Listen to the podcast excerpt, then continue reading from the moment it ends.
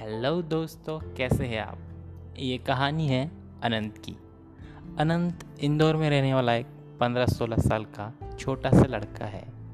वो अपनी फैमिली, यानी कि अपनी मम्मी, पापा, दादी और अपनी छोटी बहन रिया के साथ रहता है। उसकी फैमिली के साथ वो बहुत खुश था, लेकिन अचानक से उसके पापा का, जॉब का ट्रांसफ़र हो गया। उसी वजह से उसे अपना शहर छोड़कर जाना पड़ा। लेकिन वो जिस बिल्डिंग में रहने जा रहे हैं, जिस अपार्टमेंट में रहने जा रहे हैं, वो काफ़ी रोमांचकारी है। इसलिए उसकी आगे की पूरी कहानी सुनने के लिए प्लीज़ मुझे फॉलो कीजिए। प्लीज़।